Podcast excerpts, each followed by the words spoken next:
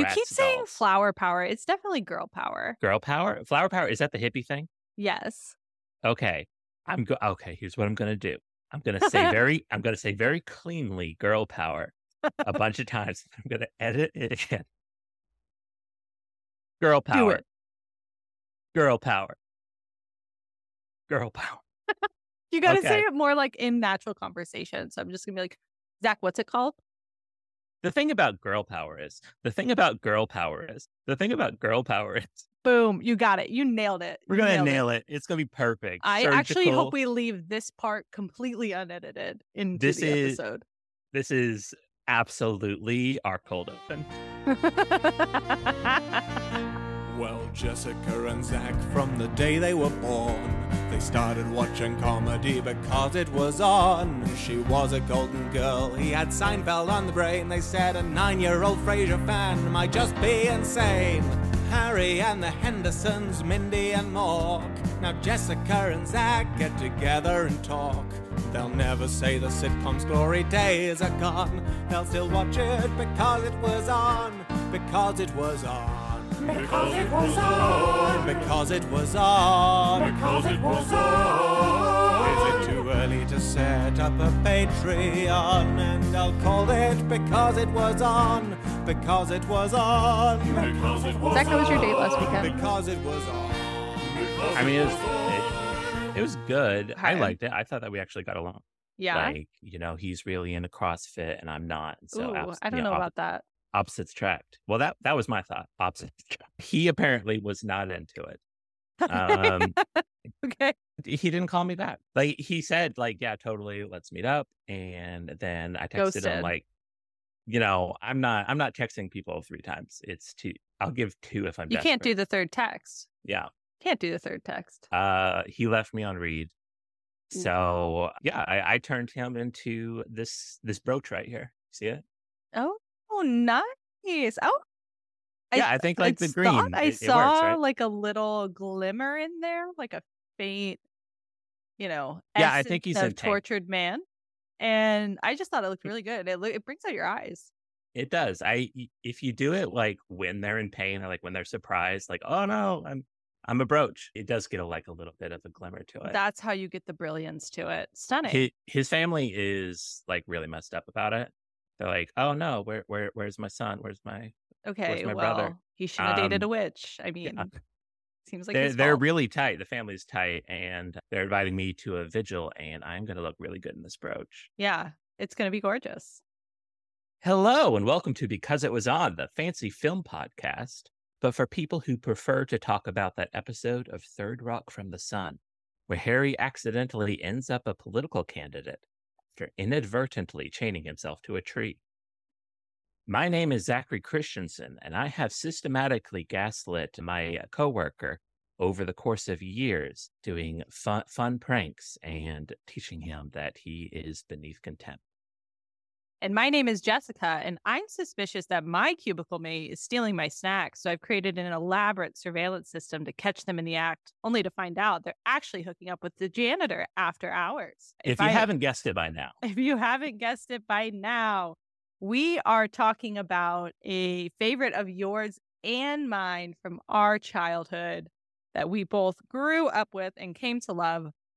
One, Miss Sabrina Spellman. Yes, today we are talking about Sabrina, the teen age witch. Melissa Joan Hart as a little rosy cheeked baby running around in the 90s, possibly the most aggressively 90s show that has ever existed, was my takeaway Easily. I rewatching mean, these. the outfits they absolutely stun but really what gets me with the 90s vibe is the hairstyles and you don't always think about men's hairstyles as having a fashion but once you look at harvey you'll understand what i mean those are sideburns for the for the ages In the episode where Sabrina becomes a boy, she has like, she has what I think is Yes, called the the, Joshua. i think it's called the corey Yeah, the Joshua is longer. It's Okay, longer in the back. fair fair fair But it's it, extremely 90s. and uh, for days Yep. Just every for every episode, there were at least five times that I was like, yes "This is the the '90s incarnate." yes And before we get too far, can I spit you a very quick Melissa Joan Hart fact that I learned in researching this episode? All right, hit me with it. You ready for this? When the role of Sabrina was being casted, there were zero other actresses considered for the role because the show was produced by Melissa Joan Hart's mother. Oh, Nepo baby. Nepo baby. Mm-hmm. Canceled or whatever we're doing with the ne- Nepo babies. I haven't haven't really followed it. I think we're just calling it like we're calling them out and they're just mad about it. And that's like the, the full extent of the Nepo baby situation. That is actually fun when you can literally just state a fact and they panic. We we do not have godlike witch powers, but at least we have that. Yeah. so I can't turn you into a pineapple like Sabrina can in the pilot, but I can make a Nepo baby yeah. freaks the I, fuck out. I can say on my podcast that your mom produced the show you were in. So yeah. got um Zach. Tell me, tell me what is Sabrina the Teenage Witch? I know it's a very vague title. People might not get a good feel for what it's about. So I think it's really important that we tell tell folks at home. Yeah, so Sabrina the Teenage Witch is about an inner city defense lawyer in Chicago that does various case- cases and but he also turns into a werewolf every Thursday. Yeah, I think you got it right, except I'm going to make a few corrections if you don't Mhm. mind. So Sabrina the Teenage Witch, just I just want to make sure that we're we're getting the setting right. It is actually set in Massachusetts, not Chicago. So just I'm going to call Oh. that out right front and center. We're in Massachusetts. We're in I I believe Westbrook, Massachusetts. So Hold up, actually yeah, I have the Wikipedia up here. I think I did get a few things wrong. yeah, just Um, like a couple though. Don't beat yourself up. So it's about like a teenager You're you're onto something. and I, I think that she is into some sort of occult practices. Mhm, So mhm, she is, mhm. she has danced with the devil. Yes, indeed, indeed, indeed, she has. So we are talking about one Miss Sabrina Spellman. She lives in Massachusetts with her two aunts, Zelda and Hilda, who act as her caretakers, and all three of them are witches. And we begin our very first episode of the show on Sabrina's 16th birthday, where she she does her first levitation right on schedule, just as her aunties say, which tells us that she is now a witch. She learns herself that she is a witch on this day. And from there, hilarity ensues. The show first premiered in September of 1996, and it was part of the very famous TGIF lineup on ABC. So it had contemporaries like Boy Meets World and Full House and Family Matters, who were who were also TGIF shows. And it was on TGIF for four years until it transitioned to the WB, where it lasted until 2003. I uh yeah, it was based off of an Archie comic from the 60s. I think that's important to understand like the DNA Yes. of Sabrina. So it was a contemporary of Bewitched. It sort of inspired Bewitched a lot of like its elements. Yeah, the co- the comics. Yeah. Um and those two shows they have like a lot of like similar DNA, although I do think they are radically different shows when like you actually crack them open. But we'll get into that. Totally. I mean, they're they're definitely Sabrina's definitely, at least in some ways, trying to to harken back to Bewitched. We can we can share it on our social media, but one of the very first posters advertising the show is Sabrina sitting on a, a broom in front of a full moon, very reminiscent of Bewitched, right? That's it's it's harkening to that classic imagery of the the Bewitched opening. So clearly, it owes a great debt to to Bewitched, both in the the comic as well as in the the 90s incarnation. Yeah, I think it's like uh, this isn't your mom's witch. Like I think uh, Bewitched was like no like understood and like in the zeitgeist as like this old fashioned show, and so like Sabrina very much marketed itself as like this fresh, hip, sexy update on Bewitched. the sexy Um, teen witch. Yeah. So I think I think we should talk a little bit about what what it is we're trying to get after with our discussion of Sabrina the Teenage Witch. And really what I want to understand is what is this show trying to say and how does the witch archetype get used in Sabrina the Teenage Witch to communicate its message, especially if we do think about a show kind of like Bewitched. Yeah. When we talked about fantasy sitcoms of the 60s, we talked a lot about the function of fantasy and how it like serves whatever is trying to get accomplished with the show. And so I think that's a very interesting question, especially when you zone mm-hmm. in on the idea of a witch. That is like a witch is a very powerful symbol that is used in a lot of different ways. Classically used as like a villain of like perverse femininity, of like, you know, just sitting around ruining lives of men. And then, like with Bewitched and some other properties around the same time, what is it? It's Enchanted. It's the it's like the CW drama. Oh, Charmed. Yeah, Charmed. Yeah, you know, Charmed was around a, the eight. There's this more like friendly witch. And what is the friendly witch doing? What does it mean? Yeah, friendly, sexy, sexy young adult witch. One thing that I realized, like when watching this, is how many times I've heard essentially the same lines of dialogue. Of okay, the first one that I, the earliest I can think of is in Wizard of Oz, where it's like only bad witches are ugly. And it's basically just like you have to spend a few seconds being like, no, I'm actually not ugly. I know I'm a witch, but I'm not ugly. Which they they also negate later in Sabrina's own text and like the best of them. There, Sabrina's cousin Susie is like very unattractive, but considered to be like the nicest, best witch in the world. So Take yeah. that, writers of Sabrina, for contradicting yourself episodes later. An otherwise ironclad thematic text that that yeah. is one flaw. No other it. plot holes exist within Sabrina the Teenage Witch. Yeah, it's definitely on message and very clear. so uh, what was what was like what are your memories of Sabrina? Because this is always uh, just like low key a therapy session. Yes. So tell me about a little Tell me about little Jessica and little Sabrina. Jessie. I loved, lo- I love Sabrina the Teenage Witch. I remember watching a lot of it growing up because it was on TGIF, but then it also sort of made its rounds into all of like the the, the kid friendly networks in reruns. And I think that's probably where I picked it up more than anything else. Mm-hmm. And I absolutely do have really fond memories of it. And what's interesting is I do remember feeling as a kid like rather empowered by this show. It felt very much like this show's for the girls, but it's not like those other shows for the girls. This one's about a magic witch who's like doing things for herself. And it felt very empowering in that sense. And like we we shouldn't forget that like the the the principal cast of the show is three women super fond memories of Sabrina the Teenage Witch. What about you? I first got into Sabrina the Teenage Witch, Witch because I really, really liked Melissa Joan Hart in Clarissa Explains It All. That mm. that was where I first found Such her. a good show. The yeah. hats. The hats. Yeah, I think possibly introduced the the sitcom trope that was parodied on Too Many Cooks of the pervert using the ladder to just like get into the girl's room.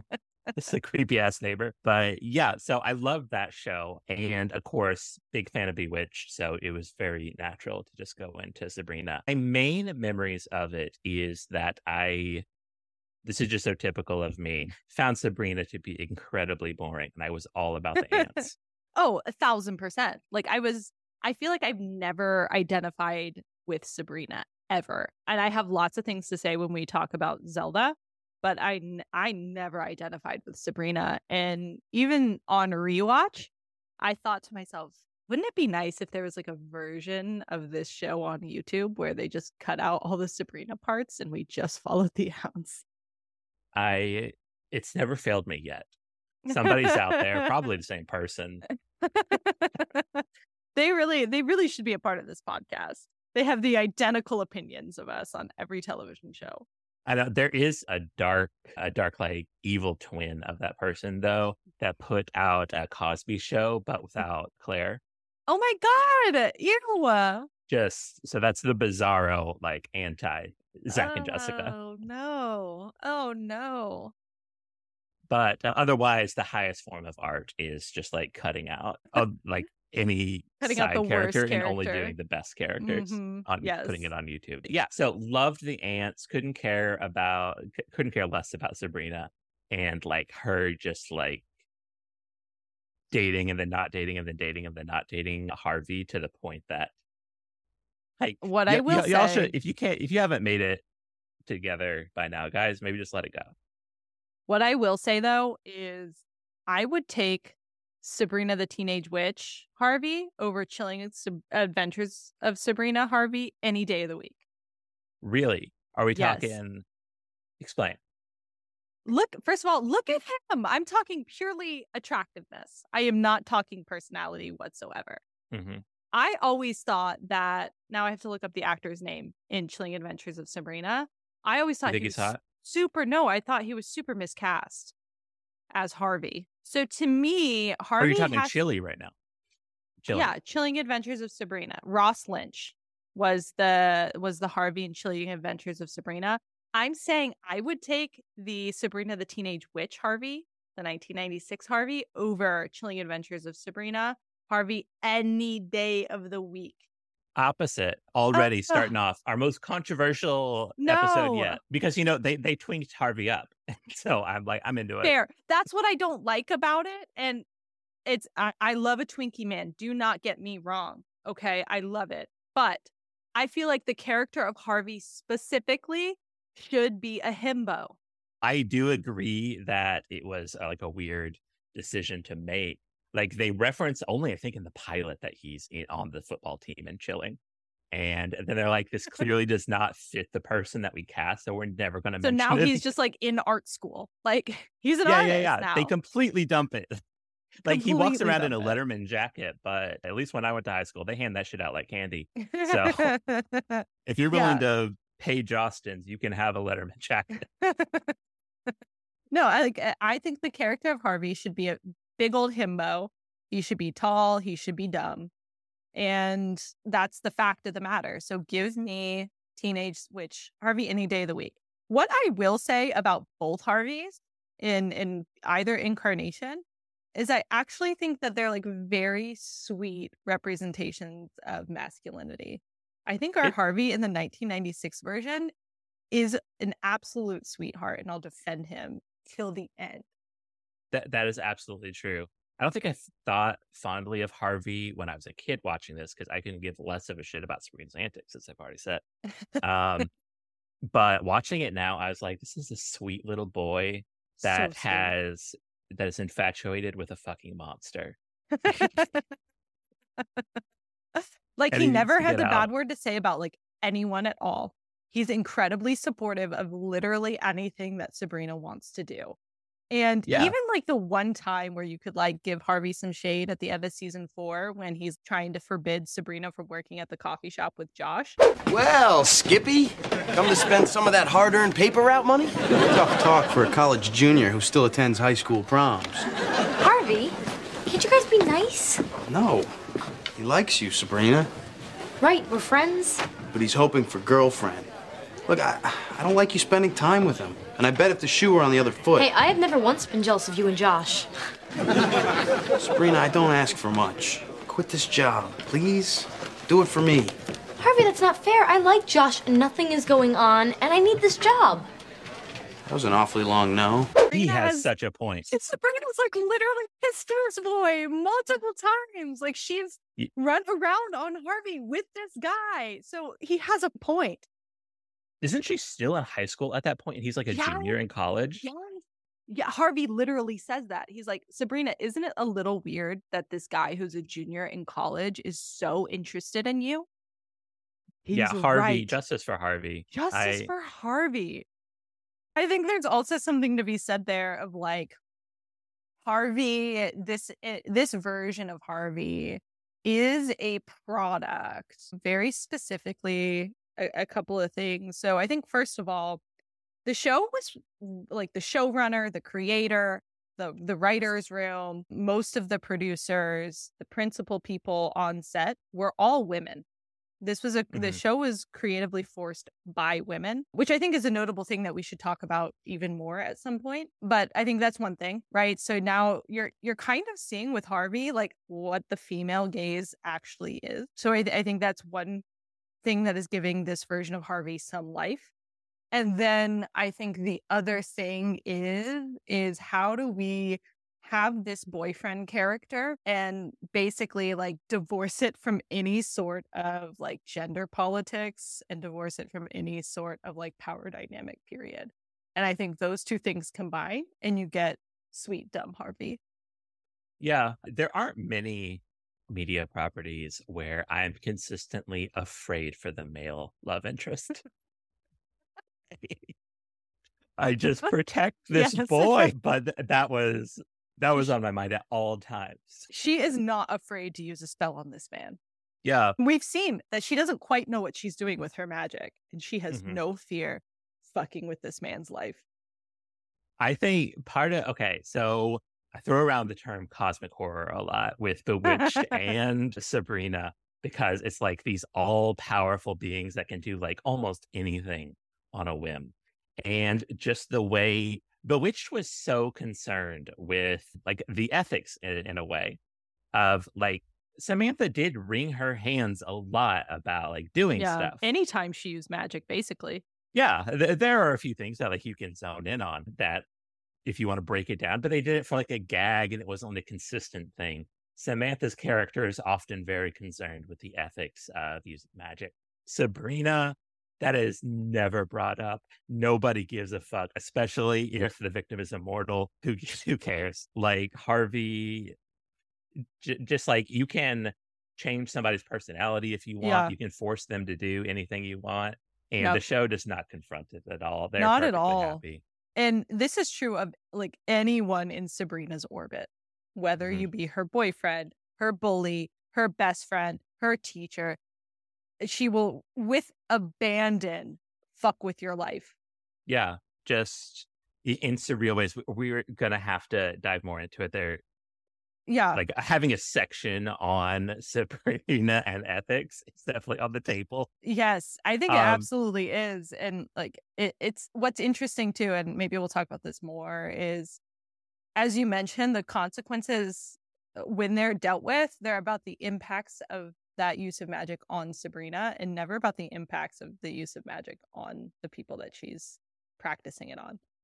Absolutely. Like with comedy, one way it, it's hard to like boil down like what comedy is. It's like an old boring philosophical thing. But one one lens that you can look at it through is that like comedy can be often like a trick of moving where you place the empathy for the audience of like where Mhm. you indicate that Mm-hmm. the uh, audience is supposed to find funny. And so like Sabrina and empathy of like thinking about the morals of like okay, so for the episode where Sabrina turned into a boy, the things she did to her best friend Casually. just on a fucking whim and they never confront it they never challenge it. It's oh, so what happens in what's the episode?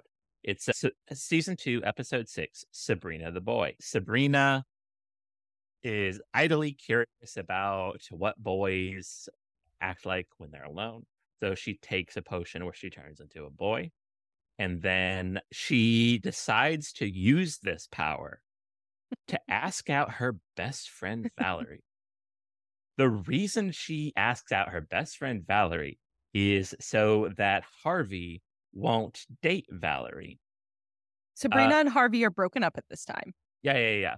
So, and Valerie like asks Sabrina multiple times, Hey, are you okay with me going out with Harvey? And she's like, Yeah. Yeah, I'm fine with that. But what I'm going to do instead of just being an adult and like expressing my comfort level is I'm going to pretend to be a boy, date you, and then just to keep you away from Harvey. yes. And then I'm gonna not like you on the date, and I'm gonna give you some like shitty, like how to lose a guy in 10, 10 days advice on how to stop talking about yourself on dates because boys don't like that. Can't believe you asked me out. I mean, I haven't had a date in practically a year. I mean, I never get asked out. Never. Listen to yourself. This is not what a guy wants to hear. It was- a fucking monster. absolutely monstrous behavior. And it's such an interesting episode in so many ways because there are so many elements of this that are absolutely sapphic, but the show goes so far out of its way to make it clear that, like, Sabrina has no actual sexual interest in her friend. And when she's a boy, she also has like no actual sexual interest in Harvey in Sabrina boy form. Plan A, mope. Plan B, pick up the phone and beat him to the punch. I recommend the preemptive strike. It's how I took Yugoslavia. I'm not asking a girl out on a date. Not you, Jack. She said yes. And you said ciao. No. Oh, I have a date with a girl. So it's just like the most fucked up tightrope they walk to do like the gayest possible, like gender bending episode and like make it so like this is not gay. This is, Sabrina is so good at this, by the way, of just like walking the line and somehow being so close to like sexual content and somehow evoking nothing. So close to any type of content, like any type of message. And you might say that this is like, oh, well, it's a teenage show, so they had to walk a line. Boy Meets World is an incredibly horny show.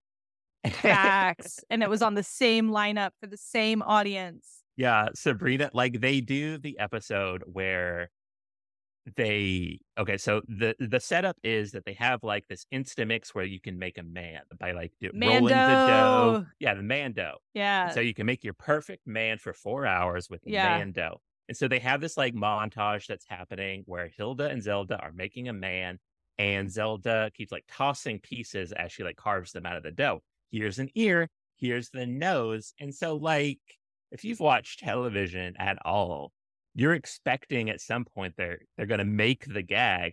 Here's the something, and it's like the dick. And so I was fully expecting that because obviously this is what the setup is, right? We're making Sabrina a dream date. Whoa, oh, oh, oh, my kibble. Dream date.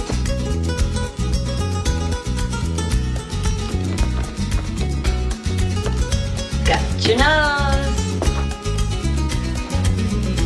Here's your ears. listeners might have to watch it to understand what I'm talking about, but it's so clear that that is the only punchline to this setup. And then they just like end it at no. Yeah. I think they thought like building a man out of dough was that's that's its own joke. Zach, Yeah. It writes itself. What do we The- need to write in bits? Are you kidding? I got to this written dough. day, I believe in my heart that they had some kind of cheeky joke about a dick, and then they had to cut it because there's no way that was that scene. I do think we should continue this conversation around Sabrina's magic. But are you sure you don't want to continue to ignore our outline and talk about the dough dick? like what dough would you use for a dick? Croissant, nice and flaky. No, what I do want to do is we talked a lot about Harvey, but I'd actually like to explore our three principal characters a little bit more. Yeah, yeah. Where do we want to start? like I feel like okay, it is Sabrina the teenage witch. Should we start with talking about Sabrina? But that's the person I have the least interest in talking about. Let's knock it out of the park right right right now, and we will. Yeah, let, let, I think we should do Sabrina. We'll get out real quick, and we'll talk about the real meat of the show, Hilda and Zelda. All right. Tell me who you think Sabrina is and what is her arc? Okay, so Sabrina is. Th- So this is normal. This is like standard practice in YA fiction of any sort, like be it a book or a television show. Most YA properties are their hole in the middle shows, where the main character that everything centers around is the least interesting person Mhm. and nothing really happens and it, it, it's just i think it's many people say it is because that way it does its job better as fantasy because then your young audience can project themselves onto it Right. essentially in the same way that like everybody tells you to never do anything interesting or fun with your house because then you can't resell it later Yeah, yeah, yeah. because like the potential buyers won't be able to visualize how they would do the house. Right. I mean, that's probably a weird metaphor. We can get that. but But a, you, know, fair you understand one. what I'm saying. I just don't know who Sabrina is as a person in any consistent way. Yeah. Yeah. So maybe Um, we can think about that. Also, a trope with YA fiction is that like their morality is often like net neutral. Of just like they do not seem to have a moral compass on their own, except at the last minute third act. They they have no like moral instincts of their own, and like the entire universe has to conspire to teach them a lesson, even if Mhm. it's like a basic fundamental Mhm. lesson. Right. That that's pretty common with like especially teen television shows of like your main Right. character is often pretty shitty if you really think about it. And every single week the universe has to conspire to teach them to be a decent being. Yes. Yeah, I think that's super true with Sabrina. We've already talked about it. She's she's shitty. I could go in like multiple ways that she was shitty to people around her in her life. Very Donald Trump like in that she just agrees with whoever is in the room with her at the time. Yes. also possibly a weird metaphor to use, but I picked up on it. Yeah, I mean it's like where where else but on because it was on are you going to get a, a Sabrina Spellman and Donald Trump are the same take. So that's why you guys come. That's why you talk to us. But I do think that Sabrina is she does want to have fun. She's very motivated by that. I think she's also super motivated by being in a romantic relationship. Yes. And She's, she's boy crazy. she's boy crazy, but I also say specifically she is interested in being in a romantic relationship as opposed to necessarily motivated by having male attention or like wanting to have sex. I really don't think those are the motivations they're giving us.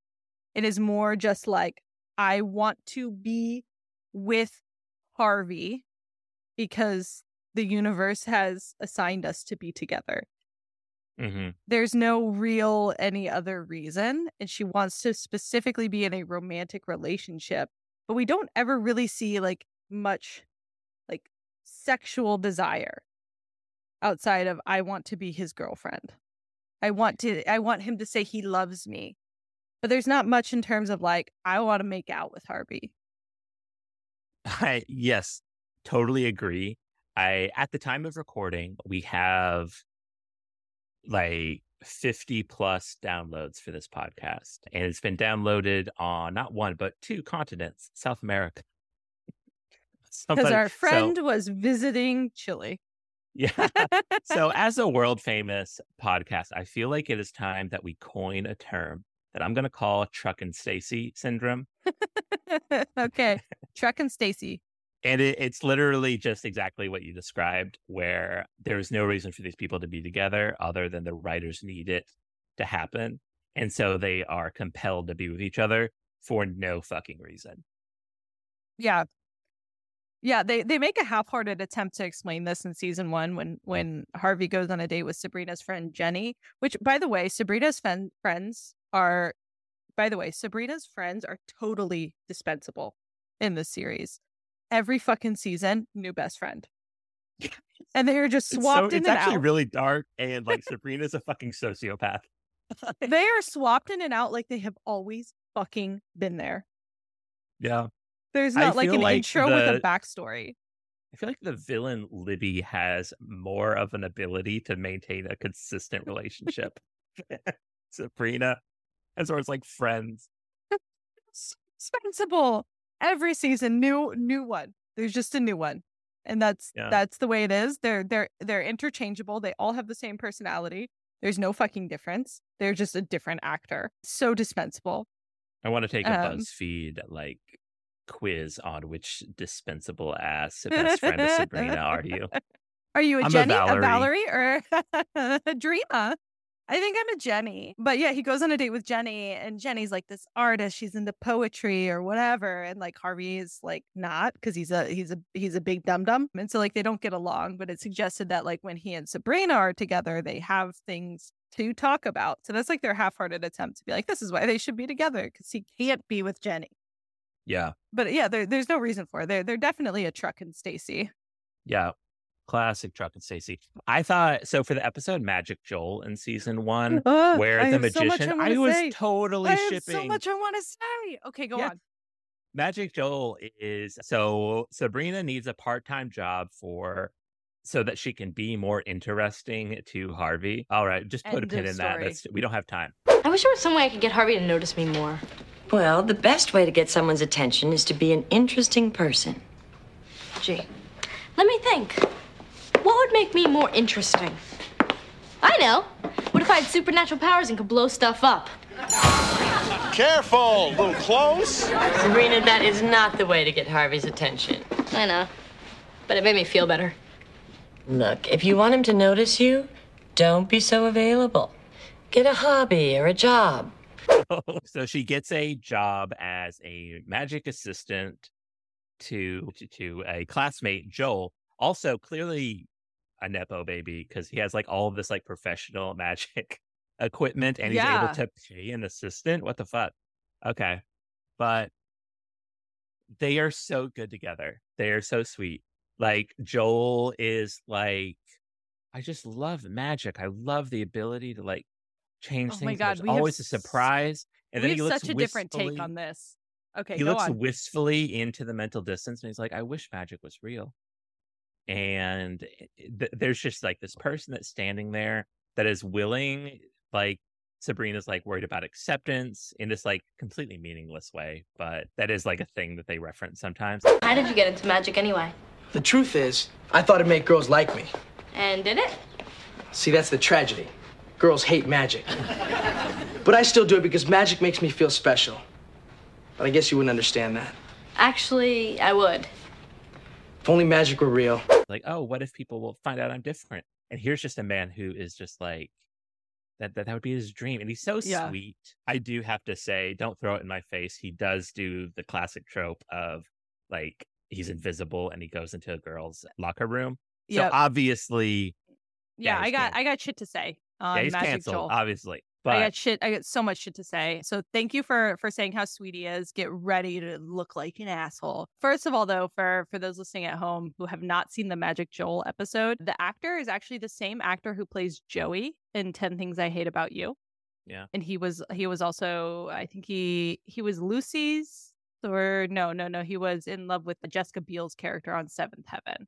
So this guy's this guy's you you would recognize him as like a '90s like uh, like like C tier heartthrob, maybe like a B tier heartthrob. he's a 90s. classic Lisa Simpson unintimidating boy.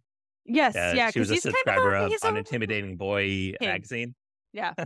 He's a short king for sure. No, I think Magic Joel's a full on incel, and I do not like Magic Joel. Well, unpack it for me. That's that's heavy accusation. He does sneak into a locker room, so I am standing on like toothpicks. So multiple times he talks about he did X, Y, and Z so that girls would like him, right? I did magic so girls would like me. I play piano so girls would like me. Mm-hmm. And I am doing nothing but my own interests. And I am upset that girls are not liking me. And when Sabrina says she has no interest in him, he uses his invisibility to stalk her and harass her and try to destroy her other romantic prospects in Harvey. Hi, Harvey. I saw the show and I have a question. Uh, I can't tell you how the tricks are done. No, I, you know, I just wanted to know if it was true that you and Joel are going out. Yes. No. Did someone say yes? Yes. No. I, I'm practicing my ventriloquism for the act. Okay, my toothpicks are broken. Basically, I like the first five minutes of Joel. He literally says, Harvey doesn't ever notice you. I would worship you. You would be my everything. Yeah. And I Sabrina says, I don't want to be your minutes of everything. And then he says, he says, I'll make you notice me, Sabrina. Wait and see. How dare you? You have no right telling Harvey we're boyfriend and girlfriend. Why not? Because we're not. I gave you a flower and you took it. That doesn't mean anything. Maybe not to you, but it does to me. Look, Joel, we have a business relationship and that's it. But Harvey doesn't even notice you. I would worship you. You'd be my everything. I don't want to be your everything. I take it all back. Fine, you win. I know. I know. There's, I knew going in no that other like opinion. Joel, Joel no was super opinion. problematic, but basically what I was saying is that one scene at the beginning was sweet. So Um, let's take everything about Joel himself away, right? Besides, like he has an interest in magic, and Sabrina is a witch. Hold on, l- let me so say they the have more in common. okay? They have more in common, sure, than Harvey and Sabrina do. He is interested. He's like genuinely interested in her. Not in the True. th- the like him becoming romantically obsessed with her. That was like very sudden and like later in the episode. At this point, they're not like in love. With, wait, no, no, he is. He did have a crush on her in the beginning. I'm here for the magician's assistant job. I'm Sabrina Spellman. I know. We're in English class together. We are? Yeah.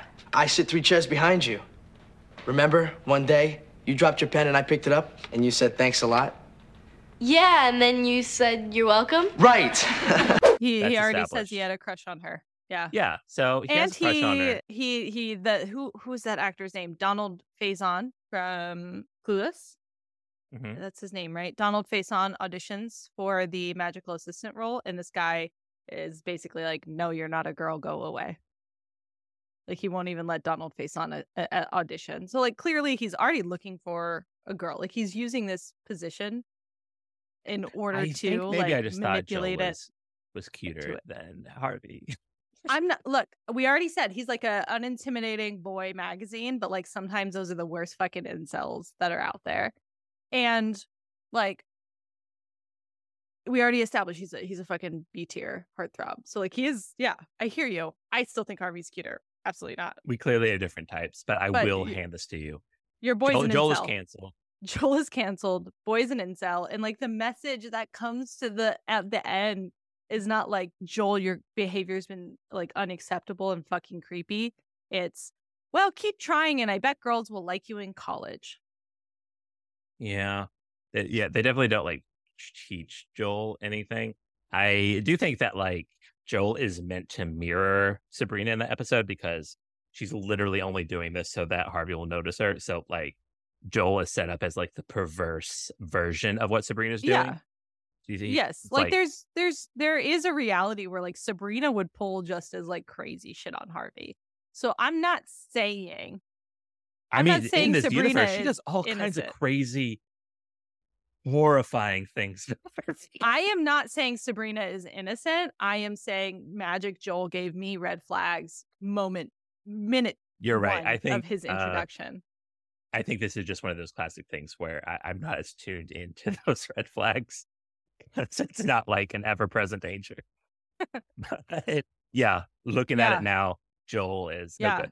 Even the B plot of this episode fucking sucks because this B plot is like Zelda is meeting a man who she sees as like an academic equal to her. And like within seconds of arriving at the house, he's like, Yeah, yeah, yeah. I actually like don't give a shit about any of this like academic junk you want to talk about. And I just like want to have sex with you. and she's like, Awesome.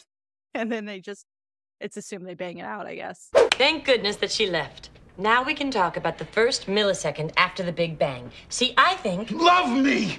What? Sorry. It's just that we finally get rid of your weird sister, and all you can talk about is the Big Bang? I came here tonight hoping for more than science. I wanted you to look into my eyes and see something other than rods and cones. I love you, Zelda. Don't you realize that? You never said anything. But Yeah. anyway, so so who's Sabrina? Oh yeah, but is that what we're talking about? Because we Yeah, talk, we at we were this trying point- to- This is uh, how much we don't care about Sabrina. We opened the segment up. Who's Sabrina? Yes. We spent like ten minutes talking about Joel. we know who Joel is. We know who Yeah. Joel is. Who's Sabrina? I think Sabrina, Sabrina? is literally just like the person that you put on the poster Uh. that this is the protagonist of this series. There, there's not a ton going on with her. She, a few like tensions that they put her through is like her balancing between the mortal world and the witchy world, or some other tensions. I mean, she's she is without her mother and her father. Yeah.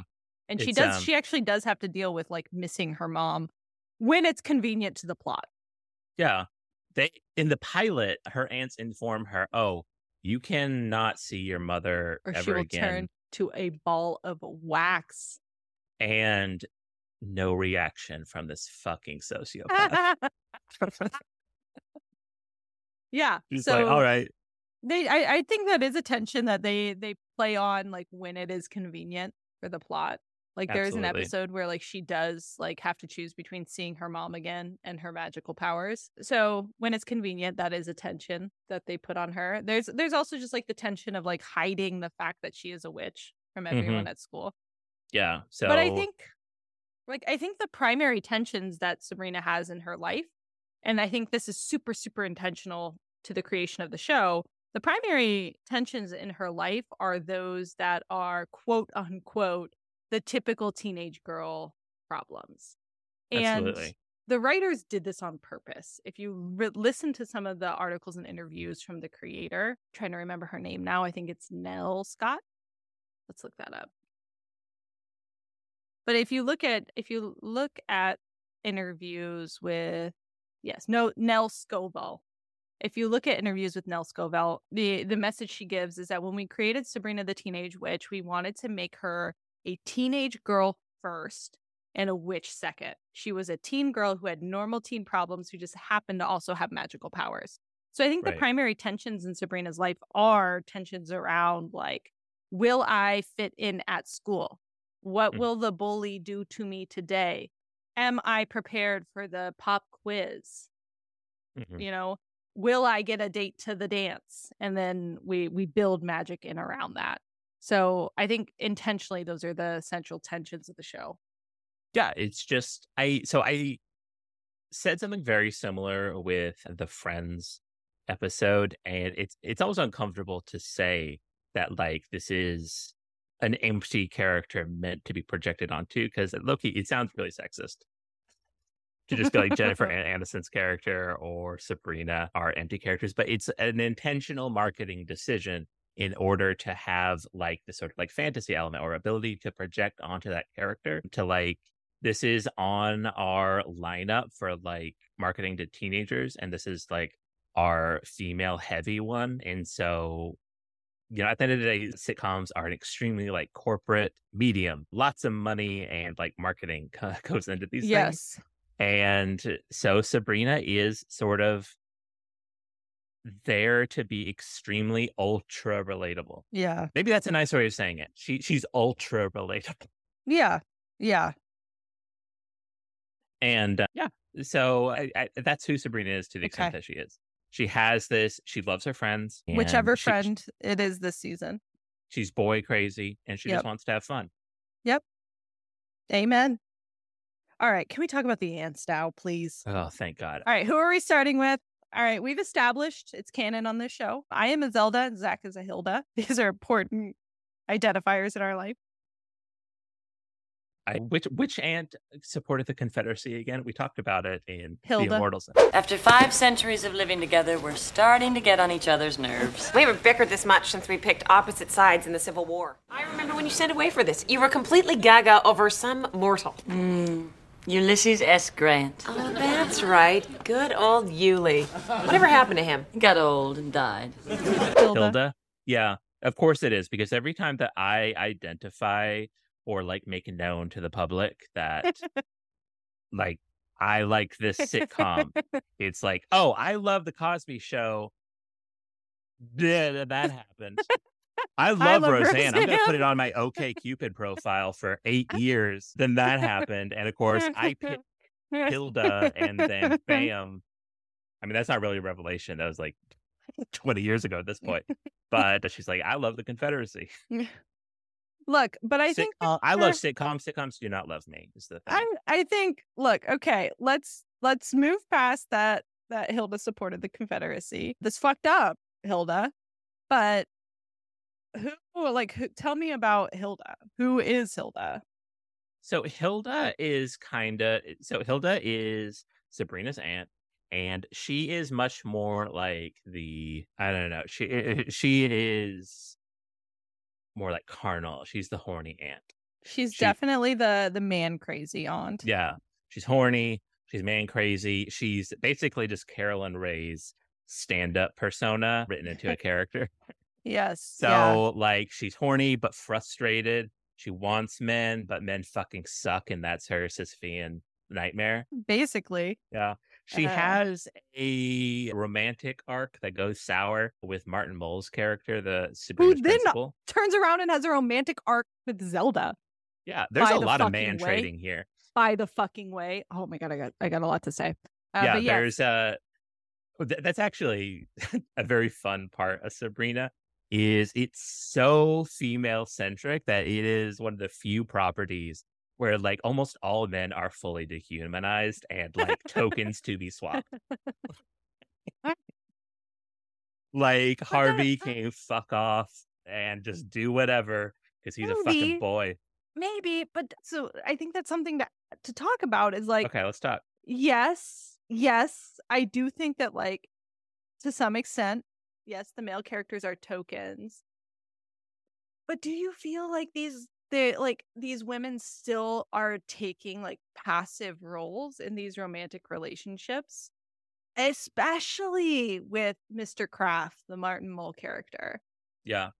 So it, it is odd. So like the female gaze aspect of it is just like these men are so interchangeable, but just the way that like Hilda, it's also in Sabrina the Boy episode where Hilda switches to also switches to be Yeah. a man for a while. Yeah, and the pretext there is that Mr. Kraft, who is the principal at Sabrina's school, played by Martin Mull, who also played Leon in Roseanne. If you're interested, he's a great character actor from sitcoms of the '90s. He's he's awesome, but he is like love at first sight, obsessed with Hilda, and pursues her relentlessly. And so then, as as Zach said, Hilda takes this this man potion, and I'll let you finish the the synopsis. Yeah. So Martin, at this time, Hilda is not into it. They have a, a back and forth. And at this point, Hilda is a no. And Martin is like pursuing her relentlessly. That's not cool, but it's a sitcom and ethics are hazy. Yes. Hilda takes the man potion in order to like be like, "Hey, I, I'm I'm married to Hilda, so you need to fuck off and leave me alone." And then she starts. This is interesting. In order to like convince him to leave Hilda alone, he starts talking shit about Hilda as like a sexist. So he's like, Yeah. "She's always buying fancy hats." And, and spending my money, and she's so lazy eating bonbons, uh, just like a bunch of sexy shit, a sexist shit. And Martin Mull defends her honor to the boy version of Hilda, and they're like fighting. Not going anywhere until you find Hilda and let her decide. Don't waste your time. She's not worth it. Hey, that's enough. When Hilda isn't spending my money, she's yapping all the time. you Take that back. Make me haircut. I will. Oh. Hey, that was my mother's. You're going. And, And it- then Yeah. then that makes Hilda like interested because oh, yeah he ends with my her honor. being like mi- mildly horny I, as like a quick aside i would i would like to call out that you the slip of the tongue of you saying buying fancy hats and eating bonbons are sexy i think says so much about you just that the is actually my your kink. life. You know what Zelda's kink is, by the way, a fucking milk drinking. I loved that. It's just like her when she makes the perfect man. This is such a chaotic episode, but when she makes the perfect man, the episode we ref- referenced before, her thing that she makes is a fireman who just loves chugging milk. just like as stands in Zelda front of her drinking milk shirtless I've never seen a man drink so much milk. I like milk. Oh, Possibly the love it. kinkiest thing I've seen in Sabrina. yeah good Zelda knew exactly what she wanted, and she had a lovely evening that day. like Hilda, Hilda did not, but Zelda knew what she wanted. She got what she wanted, and again she wanted it's to like watch a young man drink milk. yeah it's again it's like how can you make like this older woman like sexually pursuing a hot young firefighter squeaky clean enough for like a disney owned network and you land on a firefighter drinking milk shirtless Yeah, that that's much more like Boy Meets World energy of like they hit the perfect balance yeah because yeah. that's horny. That's fucking horny. that's that's horny that's horny for sure but yeah going so going back to to to hilda and this overall question of like are these women active or or like are, eh, yes men are like disposable tokens but these women still seem so passive and it seems like they're in, even these aunts who have lived for hundreds of years they talk about dating like powerful gorgeous men like the rise and fall of empires and they're over here fucking fretting about mr kraft and like there i- i know we're talking about hilda but let's talk about zelda for a second. There is an episode um entitled silent movie where she talks she explicitly says that all she's been waiting for for her entire life is for a man to propose to her I want everything to be just perfect. We're going to have a lovely supper, and then afterwards, you'll wheel Grammy Kraft into our new handicap bathroom. You do that for him, and yet I can't have a racquetball court? And then Willard will ask me to be his wife. And I'll say yes, and everything will be wonderful. This is season three, episode 24, silent movie. And she's so stoked for Mr. Kraft, a high school principal, to propose to her. This 600 year old, powerful, godlike witch is just over the moon about the prospect. He's gonna die in like five seconds. Like that's how she's gonna experience it.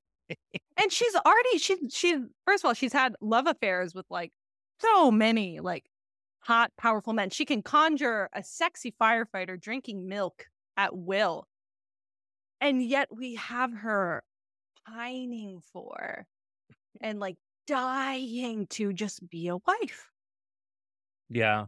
I think it's very like I don't know. I'm so glad that Sabrina, the chilling adventure of Sabrina exists. Because yes it, it it fixed Sabrina. but like uh, uh, i and i do want to talk yeah agreed literally agreed and we can maybe talk about that more at the end to just to finish up talking about hilda I do. I, I want to finish talking about uh, Sabrina the boy and this like thing because I think it, it's interesting. So Martin Mull fights Man Hilda Sonny to defend Hilda's honor because Man Hilda was sexist to about a girl Hilda, and so Mart. So and that makes Hilda like him. Suddenly she likes him because he did that. And so she's like, okay, game on. And so when Martin Mull comes the next time, she's like fully like, yes, please, you know, ask me out like you're going to. But he doesn't want to ask her out because he needs to talk to Sonny. He wants to go out and get a beer with Sonny to like mend, mend the fence and stuff. Why don't I get rid of Mr. Kraft before we're featured on Cops? No, that's okay. I'm kind of starting to like him. Well, he fought to defend my honor. Hello, Hilda. Come on in, slugger. Sorry I missed you before, but uh, here I am. Yep. But I'm actually here to see Sonny. I, I just want to apologize for the Donnybrook and um, maybe buy him a beer. I'll go with you.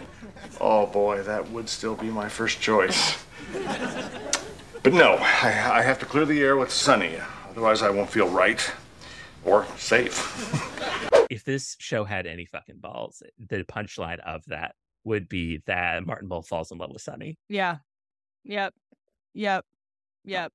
I was so it mad. would be such an inversion of like the terrible fucking trope. Like there's a horrible trope that shows up in movies of like masculine man like puts on a dress and like the joke is that whoever he's talking to straight man is duped and it falls in love with them right? Like it happens in mrs doubtfire and paddington like it's actually super common in children's movies Yeah. it would have been a wonderful inversion of this trope Yeah.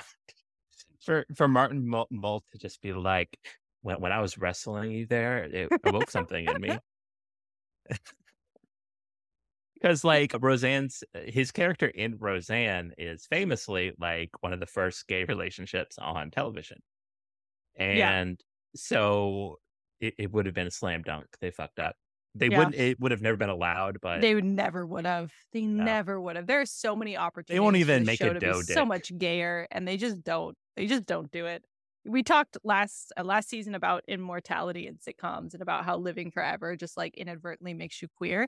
And as an as a sort of like antithesis to this, I present Sabrina the Teenage Witch because these are the most heterosexual immortal beings I have ever seen on screen. Sabrina is such a paradox because on the surface level, you would think that this is a very gay show, very queer show. Witches are often they're just so mixed in with like queerness. Stuff Bewitched is a very queer show. This is the most aggressively straight show that I've ever seen. It's like the cosmic they horror. reassert it every episode. Yeah. The cosmic horror of Sabrina is that it assumes as the reality of this show that like heteronormativity is all the way down. It is all the way down to like the atomic structure of the universe. It's like instead of turtles all the way down, it is just like a man and a woman in Yeah. like traditional relationships all the way down. Right. And these women who have seen cultural norms shift drastically over the years still hold on to like patriarchal, heteronormative Like Hilda Hilda is centuries old, and it, her first line in the series is wait until she finds out that she gets pimples. She still gets pimples at 600 years old. Can't believe our little niece is growing up. Wait till Sabrina finds out what new doors this will open for her. Wait till she finds out you still get zits when you're 600 years old. These are the things on your mind after 600 years? it's so depressing. It's so depressing to So consider dark. that like you have to live this type of life as a woman uncritically and fully bought into this bullshit and sort of lost in the sauce for hundreds of years. This is not a gift. This is a curse. It's interesting in the Archie comics, mm-hmm. especially in the early ones, who Sabrina is, it's just like the comedic concept that a boy crazy teenager has magic powers and can use it. So she does only things that like a boy crazy girl would want. so she uses her to like make people fall in love and to like, make herself more attractive, that kind of thing. And that was like so that is like the in the DNA, especially of the early seasons of Sabrina yeah. of just just using your infinite power for boys. Yeah. Yeah. And we see it across all three aunts. Should we talk about Zelda? Yeah, yeah. T- you're you're definitely enthusiastic about Zelda. Zelda's Yeah. your department. Tell me about. Look, about. here's what I'm going to say. You know me, right? I identify as a straight lady. I married a man. Zelda, I think, was like an early sexual awakening experience for me. And like to this day, Was it the milk scene? it might have been. To this day, there's still something about Zelda. Like I I Zelda in Sabrina the Teenage Witch, Zelda in Chilling Adventures of Sabrina, it's still there. I like I'm still down bad for Beth mm. Broderick, who plays Zelda in the 1996 show. If she rolled up on my house today, I'm I'm walking out of the door. There's something about it that does it for me. And it, this week's been a lot of me figuring out what that is. We're Yeah. unpacking it at the at the at the Thiessen household. And I think there's one thing. There's something about her voice that is just like everything for me. Like there's a quality in her voice that I'm like, this is it for me. And then I actually think there's a very unique way that femininity and power is displayed in Zelda that I personally very much connect to.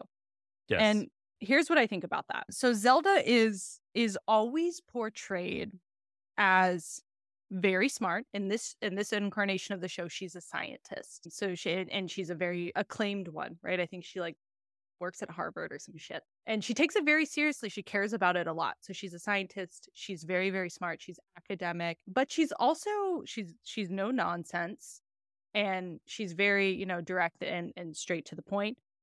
and when you get women with those qualities in television, a lot of times either they're just straight up the villain or they're portrayed as very cold, distant, uncaring, like they're they're they're stripped of any other qualities that they might have.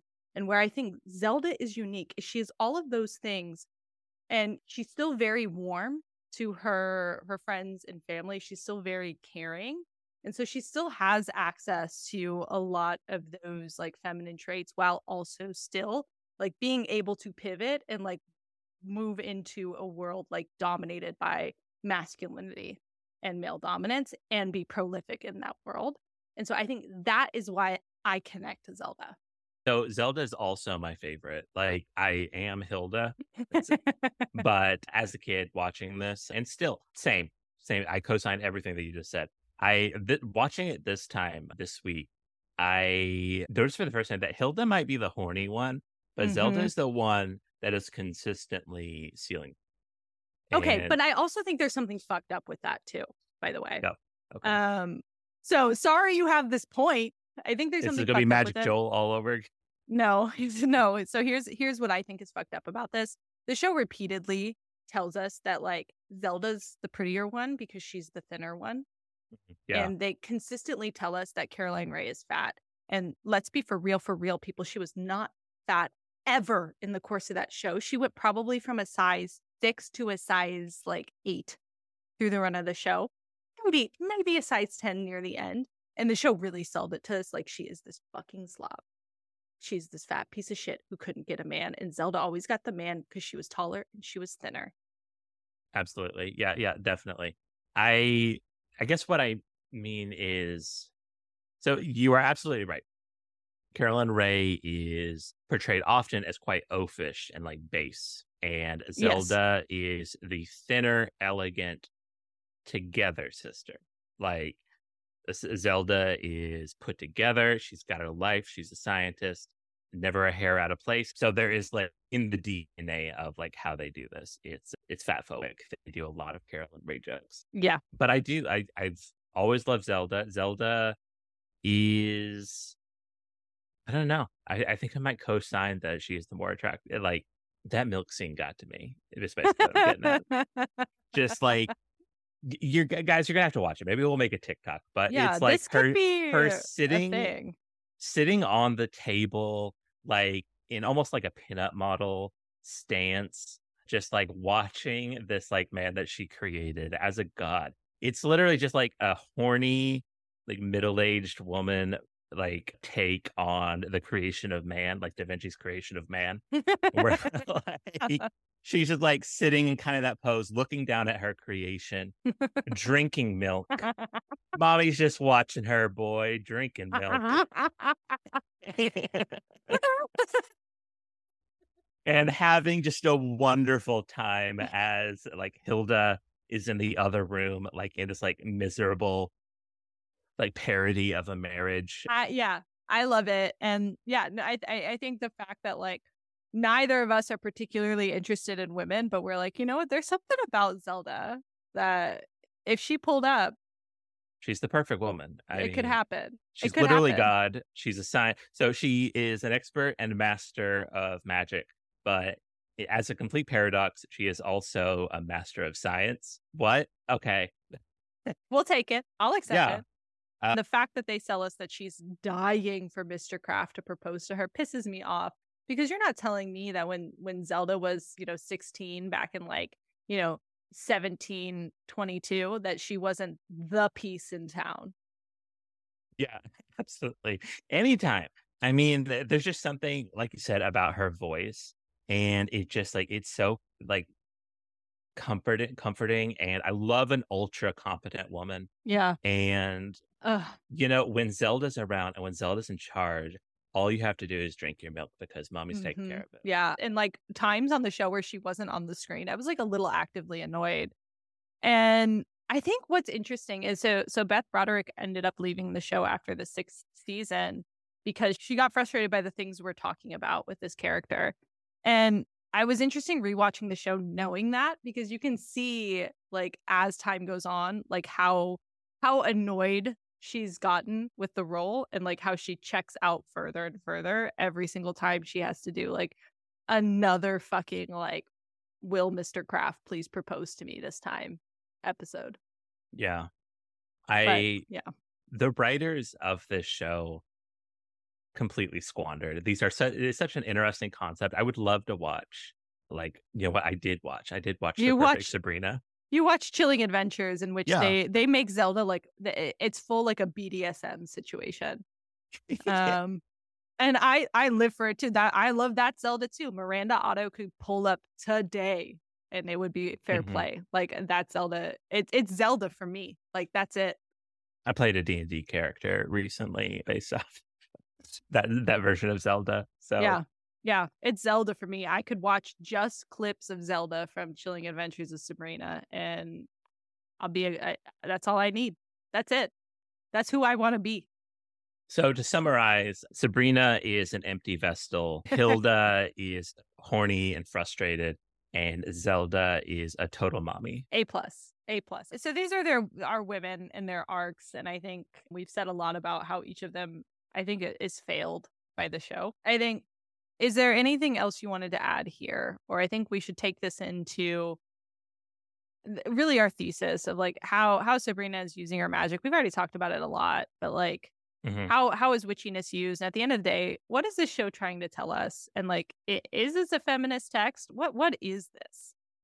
Okay. When I rewatched this, one of the revelations I had was that at right now in 2023, we have had a few generations now that have had tons of like fantasy and sci-fi properties and like different shows, books, movies that we are an extremely literate audience now for fantasy concepts. And so we're also very demanding and we kind of require as a contemporary audience that the ethics and like world building implications of like your your magic Mhm. and fantasy properties like be explored. If like Sabrina casts a spell and like forces Harvey to dance at like a prom, even though he's like nervous to dance, I I want to explore that. I I have I demand as a contemporary audience that you explore like the ethics of that. And Sabrina never does that. Is never No, no. interested in like consistent world building or exploring philosophical or ethical implications of the things these characters do. No. No. I think like the closest they come is there's there is an episode in season 1 where like Salem, the talking cat that lives with them that we somehow haven't talked about in this episode yet. But mm-hmm. by the way, these these three women have a an imprisoned warlock stuck in the body of a cat who lives with them. And he's, he's a war criminal. Yeah, he's a straight up war criminal, attempted genocide, and he just lives with them as a cat. That's his punishment. Which, like, I want to be a house cat when I like come back, so I don't I, punishment question mark. But anyway, he's he's given Sabrina shit that she only uses her magic for self serving purposes, as we very much established in the show. So she attempts to do nice things for all of her friends and her teacher. And all of them end up backfiring, either for Sabrina specifically, because she gets in trouble with the council, or there there are some examples of like how it's backfired for the people specifically. So like Jenny Mhm. wanted to be class president and then she becomes class president and realizes that like it's not all that it's cracked up to be and like it makes her lose faith in democracy a little bit. That's the only episode where they ever ever even come close to exploring that. Outside of that, every single other episode of this show makes absolutely no effort to talk about how the use of Sabrina's magic impacts the the people on which it is used. And of course, like the one episode where they explore like what is her duty of care to these people and how can she use her power. They come up with like this neoliberal bullshit about how you can't do yes. anything. it's don't worry about it. Sabrina has no ethical obligations to do anything because if Yep. you help them, then they'll just get dependent and you Yep. know, you really can't do anything. Mortals need to pull themselves up by the bootstraps. Exactly. Yeah, that that is the that is the thesis statement of the witches council. Is like mm, you can't really be helping mortals like that because then how can they help themselves? Also, J.K. Rowling's take on it.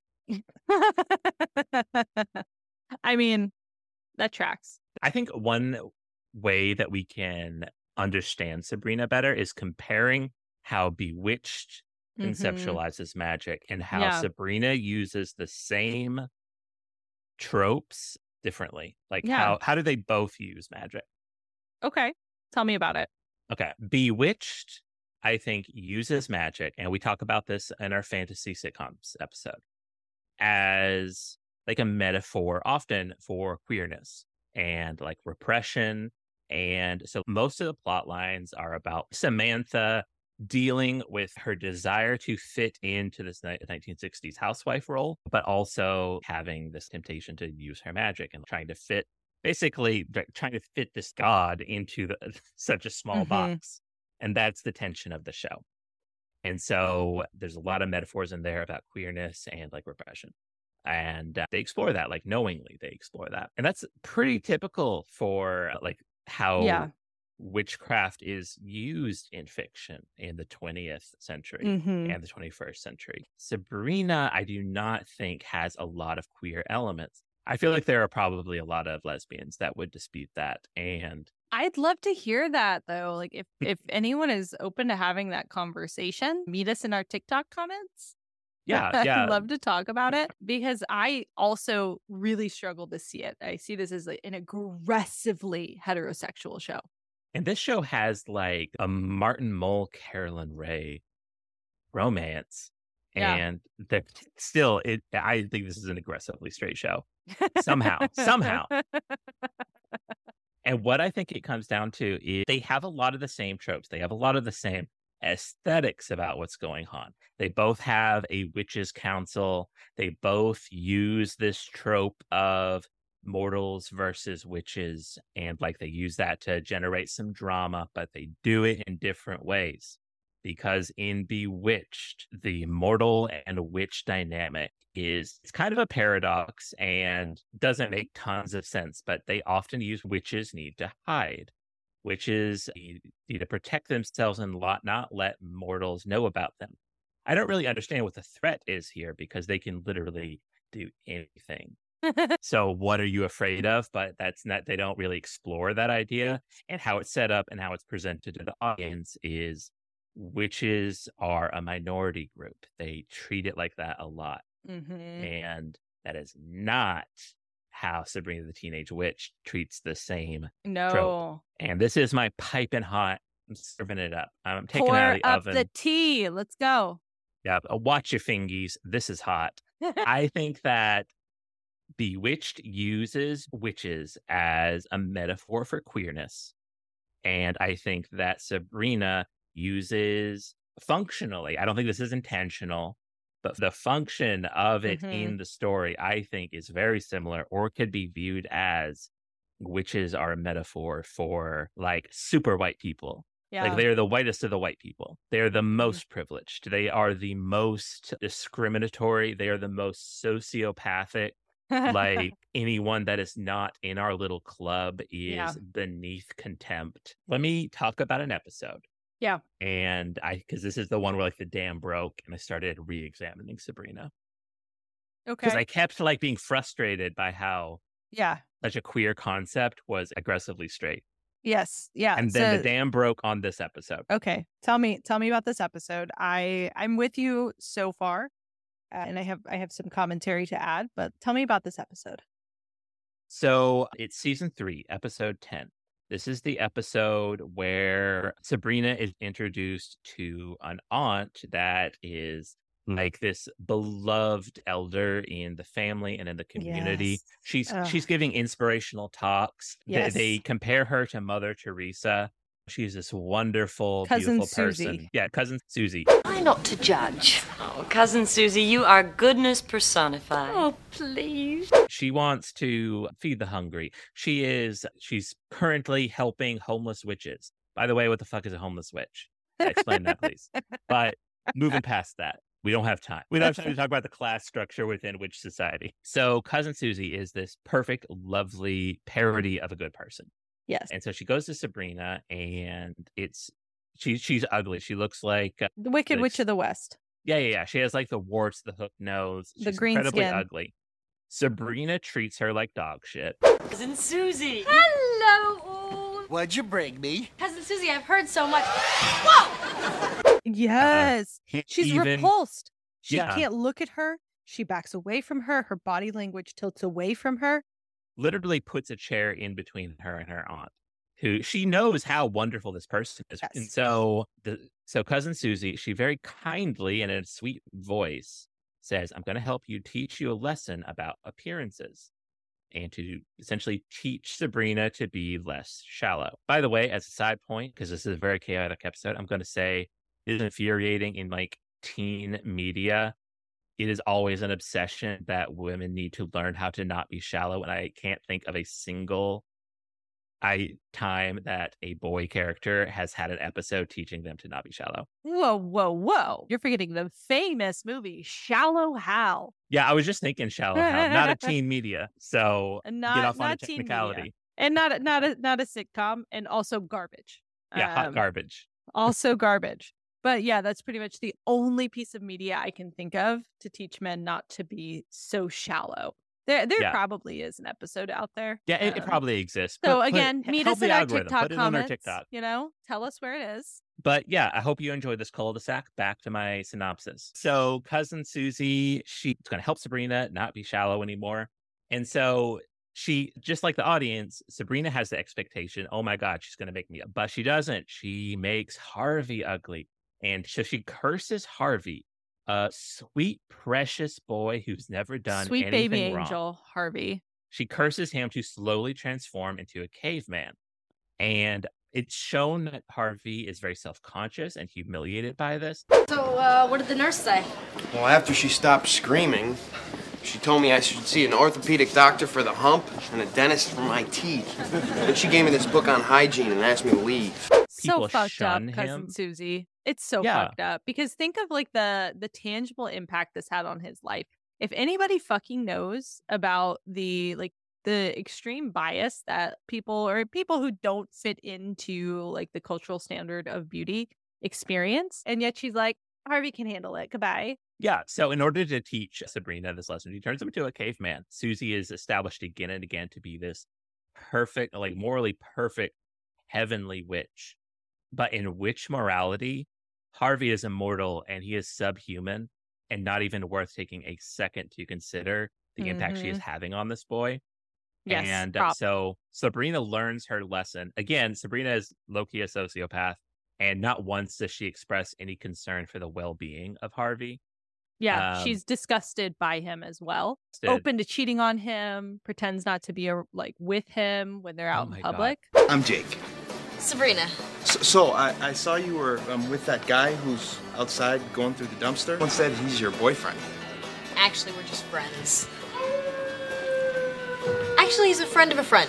Think about this. Because you were extremely judgmental and just like a fucking dick to your cousin who is like green and has warts, she curses you. And because because of you and your fucked up family, your boyfriend who's never done you any wrong is disfigured. His spine it develops a hunch, hunchback, and he is like clearly like you, you can see in like the restaurant scene, everybody's watching him. He is a pariah to They society. put no pets on the table. That like the Uh, restaurant workers are treating him like an animal. And Sabrina, not only does she not once think about the well-being of Harvey or like ask him like, "Oh my god, what is this like for you?" That's just not part of it. But she briefly considers cheating on him. Oh yeah. So this is what I'm saying. If cousin Susie is the best, is like the purest representation of witch morality, then witch morality is like a I'm gonna I overuse this term, a cosmic horror entity of just like evil, wicked gods who do not consider mortals to be worth any kind of ethical consideration. You're exactly right. And that episode does it breaks it wide open and I feel like that episode is so key for telling us what the what the ethos of Sabrina actually is at the end of the day. I think the other thing here that's like very telling is and they do this time and time again in Sabrina is we're never looking beyond sort of the one-on-one interpersonal surface level lesson to be learned by Sabrina. Hmm. Because this whole episode we could have talked about all of the ways that like structurally Susie and Harvey's lives are impacted by not being considered part of the the beauty standard and explore that a little bit more and and ultimately come to the conclusion that the thing that is wrong is not how these people look but how society writ large is treating them and how the beauty standard is set up that isn't what we come to right what we come to is Sabrina personally is like I need to look past beauty. It's such a 1990s lesson on Yeah. beauty and appearance. And, it, and it's so typical for the genre of like So television typical. shows of just like the entire universe exists to teach you a basic lesson on humanity. And so like in Saved by the Bell, just like a line of dead bodies and ruined lives in order to teach Zach Morris to like not double park. Yeah. Yes. Yes. and they're like he barely even understands the lesson. And Basically, what's happening is Sabrina wants to be like a basic teen sitcom where those kind of like basic lessons are learned. And it's just about like a teenage girl, but they choose to, but because they have witchcraft, it creates this philosophical Mhm. chasm. It's just, Yeah. what the fuck are you talking about? yes, it it does. It creates this philosophical chasm and I think the other thing to like further your your back thesis like to further your thesis on what how they're using witchiness the the 1990s incarnation of sabrina really really feels like it is taking pains to not address any sort of social class, race, or power dynamics at play in Sabrina's life.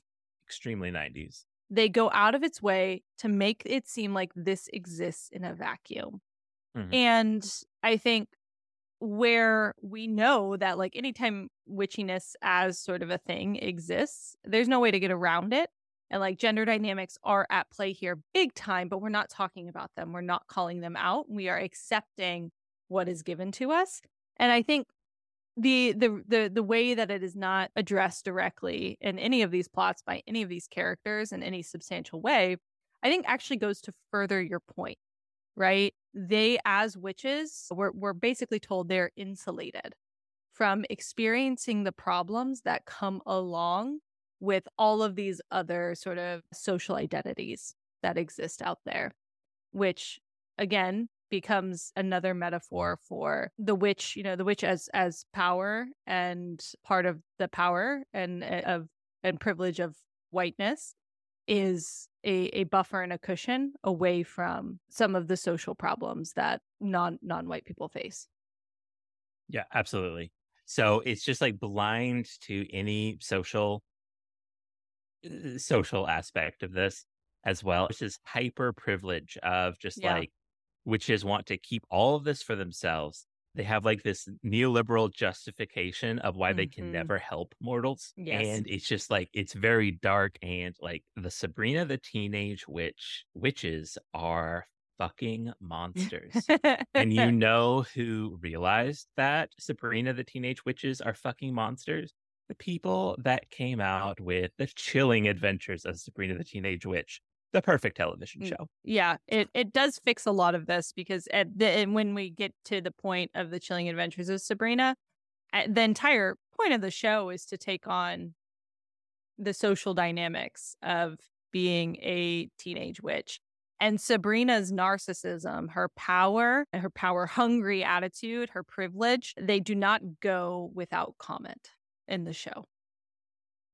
And I'm not Yeah. saying the show is without problems. Don't get It- me I did just call it the perfect television show because I Um, like it a lot, but it's not the perfect television yeah show. no there, there's all sorts of things that are problematic about it but the point being we're no longer when we get to the chilling adventures of sabrina we're kind of sh- sloughing off the the shackles that bewitched put on the depiction of witches in television. I think we should bring this baby home unless you have any more errant observations that you cannot live without putting on the podcast record.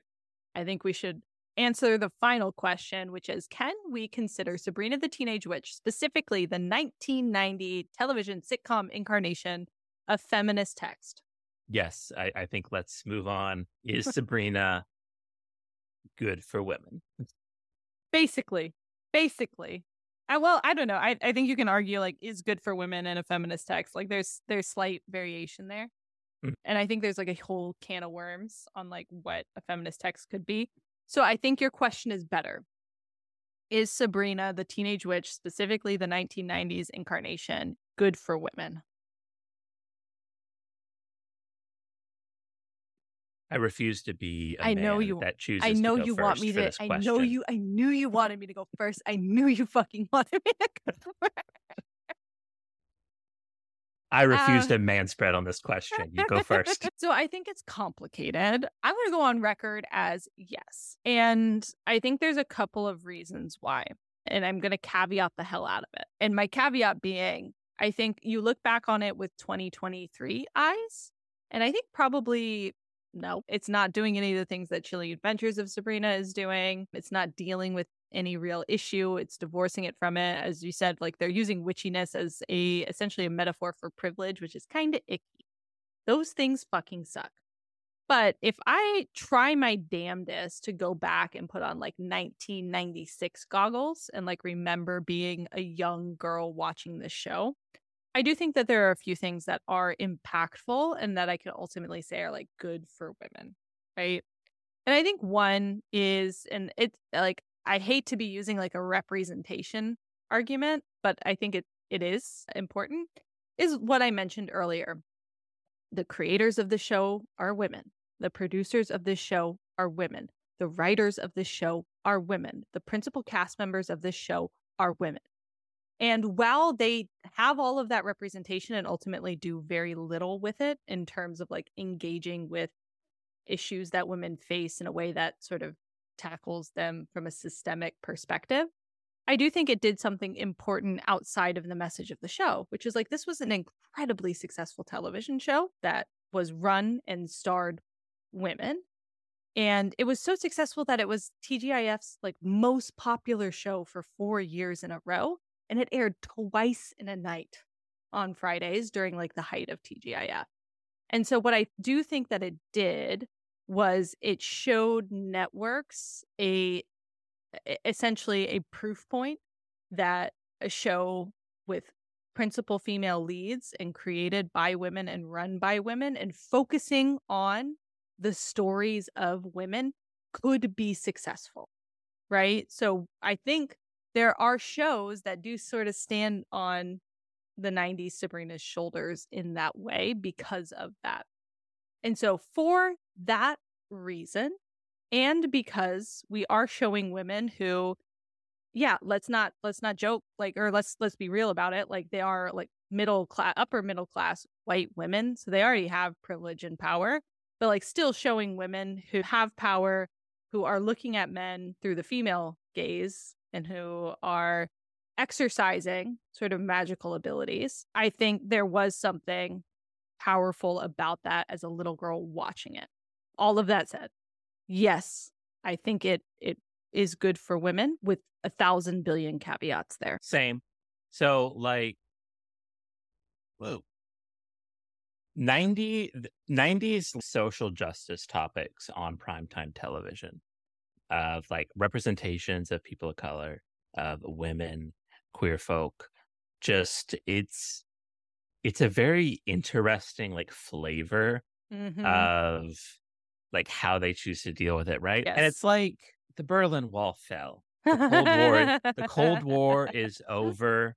We are at the end of history. There are Yeah. no more big topics to cover. Like we are good. The world order is as it should be.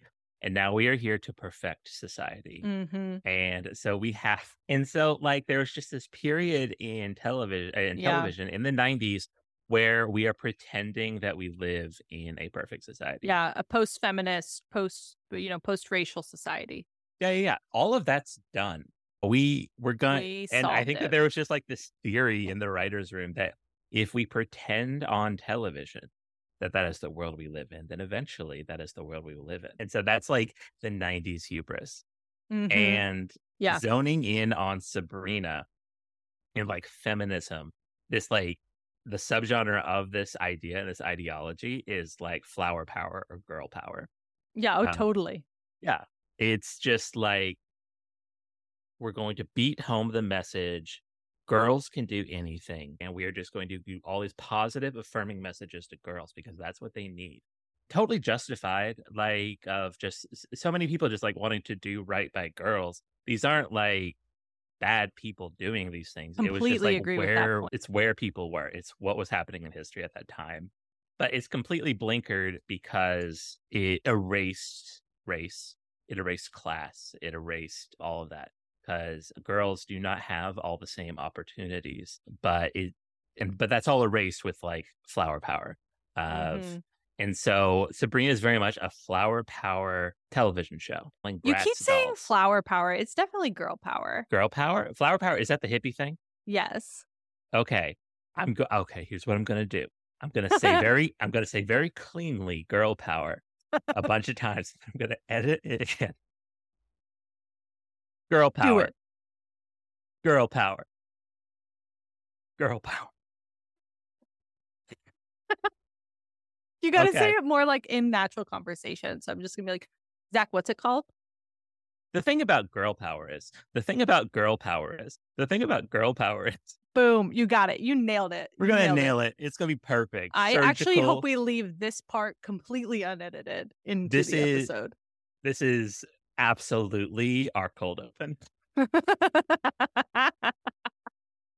Okay. So the thing about girl power is it is very much a marketing strategy. It is the way of selling Spice Girls. The feminism of Sabrina or the girl power of Sabrina, which I think you're you're right is the more accurate term. It is it is like the Hilda and the Zeldas, right? This is the ultimate conclusion of girl power. They are these women who are incredibly successful in their field. They're professionals, they're respected, and they still, at the end of the day, care about marrying Mr. Kraft. Absolutely. I mean, what have we been talking about for the last like hour and a half, two hours? It is the paradox that this show has of these gods, these like can do anything they want. So they are the embodiment of girl power. They can do anything they want.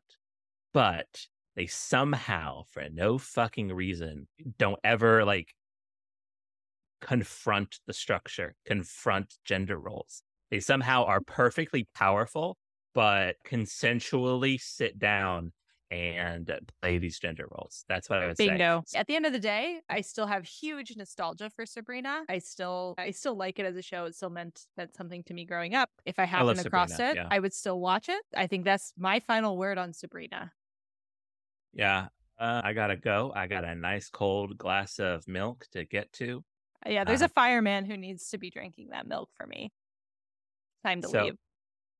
Thank you for listening to Because It Was On. Be sure to rate and subscribe and do all the things. Be sure to get into an argument in the comments of our TikTok. Yeah, follow us on TikTok. We do some fun things. Yeah, follow us on TikTok. Start like flame wars in the comments to help the al- Please, algorithm. yes. Um, Email us if you'd like to, because it was on at gmail.com. Let us know if you have thoughts or uh, recommendations for topics to cover in the future. And I think that's it. Thanks for joining. Was on, because it was on. Rate, review, and subscribe to. Because it was on.